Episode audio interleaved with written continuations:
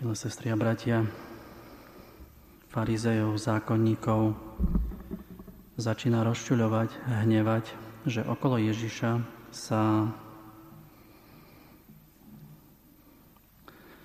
sa začínajú zhromažďovať hriešnici. A týmto farizejom a zákonníkom Ježiš vysvetľuje dôvod, že kvôli čomu ich neodmieta, kvôli čomu sa ich nestráni, ale ich prijíma a ohlasuje aj im dobrú zväzť. Hovorí im to v obraze o stratenej ovci, že prečo zanecháva 99 spravodlivých na púšti. Je to aj preto, že oni, tí spravodliví, sa dokážu postrážiť samé.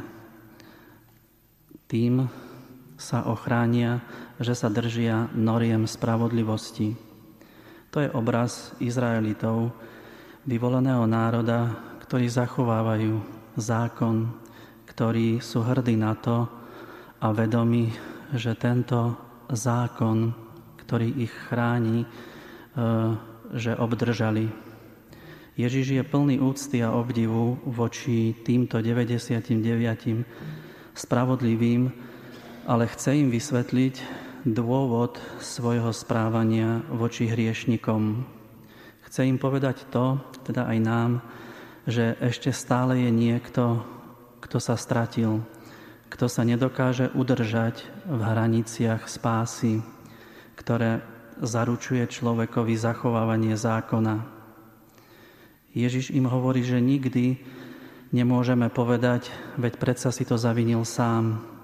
Sám sa vylúčil zo spoločenstva, nech si ide svojou cestou. Nech všetci s ním pretrhnú väzby. Ježiš odsudzuje zatvrdlivosť srdc spravodlivých, ktorí namiesto ďakovať Bohu za to, že obdržali moc a odvahu verne zachovávať zákon, robia zo svojej vernosti meč, ktorý zabíja tých, ktorí z rôznych dôvodov nemali dostačujúce schopnosti, aby zostali vo vnútri spoločenstva spravodlivých.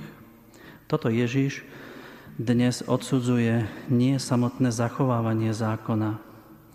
Obraz dobrého pastiera je jeden z najstarších obrazov kresťanskej tradície. Preto viac ako ostatné obrazy dokáže byť silným posolstvom, dokáže byť ohlasovaním novosti, ktorú Ježiš prináša.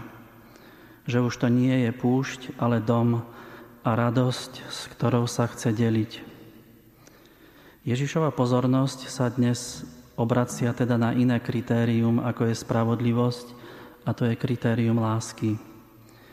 Ježiš nám chce povedať, aj farizejom vtedy, že chcete ma hodnotiť, či som naozaj skutočným prorokom. V poriadku, hovorí Ježiš, ale nezastavujte sa iba pri pozorovaní, či zachovávam tradíciu alebo nie. Súhlasím, že spravodlivosť je čestné kritérium, ale doplňte ho o kritérium lásky k blížnemu, ktorý sa stratil. Lebo nie protikladu medzi kritériom zákona a kritériom lásky, ale ide o integráciu. Ide o to, aby sa zákon naplnil, aby sa prejavil v láske ku všetkým. Prosme dnes Boha o to, aby sme vytrvali v zachovávaní zákona, aby sme stále možno tak jasnejšie a ochotnejšie ho naplnili svojim životom. Amen.